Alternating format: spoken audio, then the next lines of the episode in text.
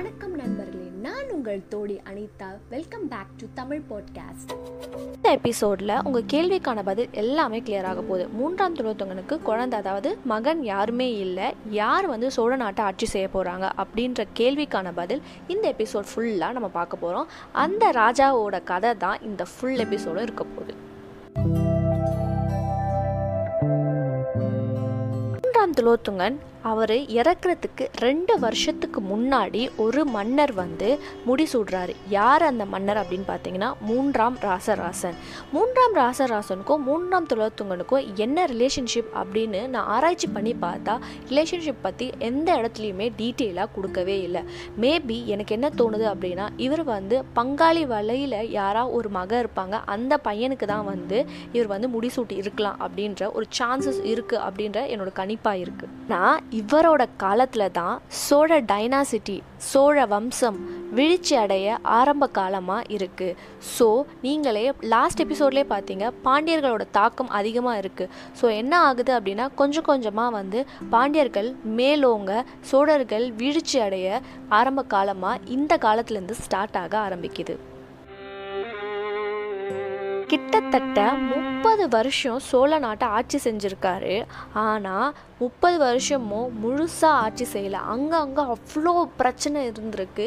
அது மட்டும் இல்லாமல் இவரோட காலத்தில் பார்த்திங்கன்னா மக்களும் வந்து சோழ நாட்டு மேலே அதாவது அரசர் மேலே வந்து அவ்வளோ நம்பிக்கை இல்லை. மக்கள்கிட்டயே நிறைய சலசலப்பு இருக்குது நிறைய சிற்றரசர்களுக்குள்ளே அவங்களுக்குள்ள நிறைய குழப்பங்கள் இருக்குது அது மட்டும் இல்லாமல் பாண்டியர்கள் வந்து அவங்க வந்து தன்னாட்சி பட்டு அவங்க தான் உயர்ந்து நிற்கணும் அப்படின்ற ஒரு எண்ணம் அவங்களுக்குள்ளே இருக்குது இந்த சமயத்தில் கீழே சாளுக்கிய மன்னர்கள் இருக்காங்களா அவங்க வந்து நாங்கள் தனியாக தன்னாட்சி பண்ணணும் அப்படின்னு அவங்க இருக்காங்க.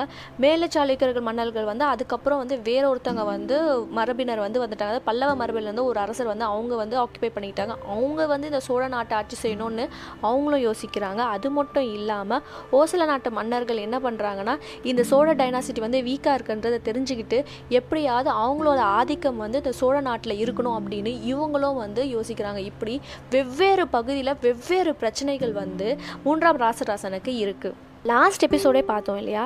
எப்படி வந்து சடையவர்மன் குலசேகர பாண்டியன் வந்து சோழர்கள் மேலே எவ்வளோ வன்மத்தோட எவ்வளோ கோவத்தோடு இருந்தார் அப்படின்னு என்ன ஆகுது அப்படின்னா இவரோட அதாவது மூன்றாம் ராசராசன் காலத்தில் அவர் வந்து இறந்துடுறாரு. ஆனால் அதே வன்மம் காழ்ப்புணர்ச்சி எல்லாமே அவரோட மகன்கிட்ட இருக்குது அவர் மகன் பெயர் என்ன அப்படின்னா மாரவர்மன் சுந்தரபாண்டியன். இவர் தான் வந்து சோழ நாட்டை எப்படியாவது வந்து பழி தீர்க்கணும் அப்படின்னு அவங்களோட நெருப்பு வந்து அவங்களோட மனசில் வந்து நெருப்பு மாதிரி எரியுது. எப்படியோ சோழ நாட்டை அழிக்கணும். என்னெல்லாம் செஞ்சாங்களோ அவங்கள அவங்கள திருப்பி செய்யணும். அதாவது ரிட்டன் கிஃப்டாக அவங்க நம்மளை கொடுத்ததை செய்யணும் அப்படின்னு அந்த எண்ணம் வந்து அவர் நெஞ்சில் தீ மாதிரி எரிஞ்சுக்கிட்டே இருக்குது இவங்க வந்து எவ்வளோ முடியுமோ அவ்வளோ படையை திரட்டி என்ன பண்ணுறாங்க அப்படின்னா மூன்றாம் ராசன் ராசன் மேலே வந்து அவங்க வந்து போர் தொடுக்கிறாங்க. நம்ம ஆல்ரெடி சொல்லியாச்சு மூன்றாம் ராசசனுக்கு நிறைய சைடில் அவருக்கு நிறைய பிரச்சனை இருக்குது அதுவும் இல்லாமல் இவ் வந்து மூன்றாம் துளத்தொங்கன் மாதிரி அவ்வளோ டேலண்ட்டோ அரசாட்சியோ இல்லை போர் செயலோ இல்லை அந்த சூழ்ச்சிமமோ சூழ்ச்சியோ எதுவுமே தெரியாது. அந்த அளவுக்கு தெரியாது. அதனால என்ன ஆகுதுன்னா அவரால் வந்து இந்த போரில் வந்து ஜெயிக்கவே முடியல தோத்து போயிடுறாரு. இதனால் என்ன ஆயிடுது அப்படின்னா சுந்தரபாண்டியன் கையில் எந்தெந்த நாடுலாம் போதுன்னு பாருங்களேன் ரொம்ப முக்கியமான சோழ நாட்டு முக்கியமான நாடு வந்து இந்த உறையூர் தஞ்சை இந்த இடம்லாம் வந்து சுந்தரபாண்டியன் வந்து கேப்சர் பண்ணிக்கிறாரு.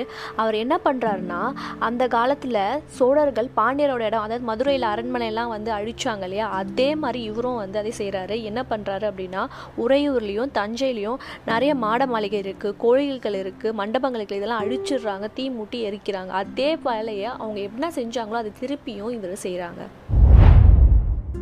ஆனால் இந்த சமயத்தில் நம்ம மன்னர் மூன்றாம் ராசராசன் என்ன பண்ணுறாருன்னா தான் உயிரை காப்பாற்றிக்கணும் அப்படின்றதுக்காக அவர் ஓடி போய் ஒளிஞ்சிக்கிறாரு. பாண்டியர்கள் இந்த சமயத்தில் என்ன பண்ணுறாங்கன்னா சோழ மக்களை பயங்கரமாக துன்பப்படுத்துகிறாங்க அவங்களுக்கு வந்து நம்ம ஏன் இப்படி ஒரு மன்னர்கிட்ட வந்துட்டோமே அப்படின்னு ரொம்ப கஷ்டப்படுற நிலமையில வந்து இந்த மக்கள்லாம் இருக்காங்க அப்படின்னு. கல்வெட்டில் யாரோட கல்வெட்டில் இருக்குன்னா பாண்டியர்களோட கல்வெட்டில் மென்ஷன் ஆகிருக்கு இது சோழாவோட கல்வெட்டுகளில் இல்லை. யாராவது வந்து தான் தோற்று போனதை வந்து அந்த கல்வெட்டில் எழுதுவாங்களா? அந்த மாதிரி இல்லை. இதுதான் வந்து வரலாறு. ஒரு சில விஷயங்கள் வந்து மறைக்கப்பட்டிருக்கும். நம்மளுக்கு என்ன தெரியுதோ நம்மளுக்கு தெரியுது எல்லாமே நடந்தது எல்லாமே ஒரு ஃபிஃப்டி டு சிக்ஸ்டி பர்சன்டேஜ் தான். மீதி ஆக்சுவலாக என்ன நடந்தது அப்படின்றது நம்மளுக்கு தெரியாது. என்ன இருக்கோ அதை தான் நம்ம இப்போ வந்து கதையாக சொல்லிட்டு இருக்கோம். வாங்க நம்ம டாபிக் உள்ள போவோம். என்ன ஆகுதுன்னா இந்த சமயத்தில் ஹோசலர்கள் வந்து அவங்க வந்து இதை வந்து ரொம்ப அட்வான்டேஜாக யூஸ் பண்ணிக்கிறாங்க. ஏன்னா நான் ஆல்ரெடி சொல்லியிருந்தேன் ஹோசலர்கள் வந்து அவங்களோட கை வந்து ஓங்கணும் சோழ நாட்டில் அப்படின்னு ரொம்ப நாளாக யோசிச்சுட்டு இருந்தாங்களே இப்போ என்ன பண்ணுறாங்க அப்படின்னா அந்த நாட்டை ஆட்சி செஞ்சது வந்து இரண்டாம் வல்லாளன். இவர் வந்து என்ன பண்ணுறாருன்னா அவரோட மகன் நரசிம்மனை வந்து சோழ நாட்டுக்கு அனுப்பிச்சி விடுறாரு. நீ போய் வந்து சோழ நாட்டுக்கு நம்ம கண்ட்ரோலுக்குள்ள கொண்டு வா. அதுக்கு நீ என்ன பண்ணனா சோழ நாட்டுக்கு ஃபர்ஸ்ட் நீ போய் ஹெல்ப் பண்ணும் அப்படின்னு சொல்லிட்டு பாண்டியர்கிட்ட போர் பண்ணி அந்த சோழ நாடை வந்து திருப்பியும் வந்து மூன்றாம் ராசராசனை வந்து முடிசூட்டி அவர் வந்து ஆட்சியில் நடத்துகிறாரு இதனால வந்து இந்த நரசிம்மனை வந்து சோழக்குள்ள காப்பாளன் அப்படின்னு அவருக்கு ஒரு பட்டப்பேரும் அவருக்கு வந்திருக்கு. அப்படியே மூன்றாம் ராசராசன் தான் வந்து மன்னராகிறார்ல அதில் ஒரு சில சிற்றரசர்களை வந்து பிடிக்கவே இல்லை. அதில் ஒரு சிற்றரசர் வந்து காஞ்சியை ஆண்ட ஒரு சிற்றரசர் காடவர் அப்படின்ற ஒருத்தர் வந்து அவருக்கு பிடிக்கவே இல்லை. அவர் என்ன பண்ணுறாருன்னா போர் தொடுக்கிறாரு. யாருக்கு எதுக்கு போர் தொடுக்கிறாரு அப்படின்னு பார்த்தீங்கன்னா நரசிம்மவர்மன் இருக்கார்ல அவரும் இருக்காரு. ஸோ அவர் எடுத்து போர் தொடர்ந்தால் என்ன ஆகிடும் ஆப்வியஸாக அவர் தோற்று போயிடுவார். காடவர் தோற்று போயிட்டாரு. நரசிம்மவர்மனுக்கு ரொம்ப ஈஸியாகிடுச்சு மோஸ்ட் இம்பார்ட்டண்டான பிளேஸ் காஞ்சி இல்லையா? அந்த பிளேஸை ஃபுல்லாக வந்து அவர் ஆக்குபை பண்ணிட்டு அவரோட படைகள் ஓசல நாட்டிலேருந்து எல்லா படைகளும் கொண்டு வந்து அங்கே நிறுத்தி அவர் வந்து அங்கே வந்து எக்ஸ்பேண்ட் பண்ணிக்கிட்டார். இதே வந்து நரசிம்மவர்மனோட ஹெல்ப்னால வந்து சோழ நாடு போய்கிட்டே இருக்கு. இப்படி போயிட்டே இருக்கும் போது என்ன ஆகுது அப்படின்னா நரசிம்மவர்மன் வந்து அவரோட ஹோசல நாட்டு தலைநகரத்துக்கு போயிட்டு வராரு. ஸோ அப்படி போகும்போது என்ன ஆயிடுது அப்படின்னா மூன்றாம் ராசராசனுக்கும் பாண்டிய மன்னருக்கும் வந்து ஒரு பிரச்சனை ஏற்படுது. இந்த பிரச்சனை பிரச்சனையில என்ன ஆகுது அப்படின்னா போர் வருது. இந்த போரில் வந்து சோழர்களோட தூசிப்படை. தூசிப்படைனா என்னென்னா வீரர்கள் இருப்பாங்க காவற்படை இருப்பாங்க ப்ளஸ் யானைப்படைகள். இவங்க எல்லாருமே சேர்த்து தான் தூசிப்படைன்னு சொல்லுவாங்க. இவங்க எல்லாருமே பாண்டியர்களுக்கு முன்னாடி வந்து தோற்று போயிடுறாங்க. இதனால் வந்து பல வீரர்கள் வந்து இறந்து போயிடுறாங்க. யானைகள் கூட இறந்து போயிடுது. இதனால என்ன ஆயிடுதுன்னா சோழ நாடு முக்காவாசி எல்லாமே வந்து பாண்டியர் அதாவது சுந்தரபாண்டியனோட கையில் வந்து போயிடுது.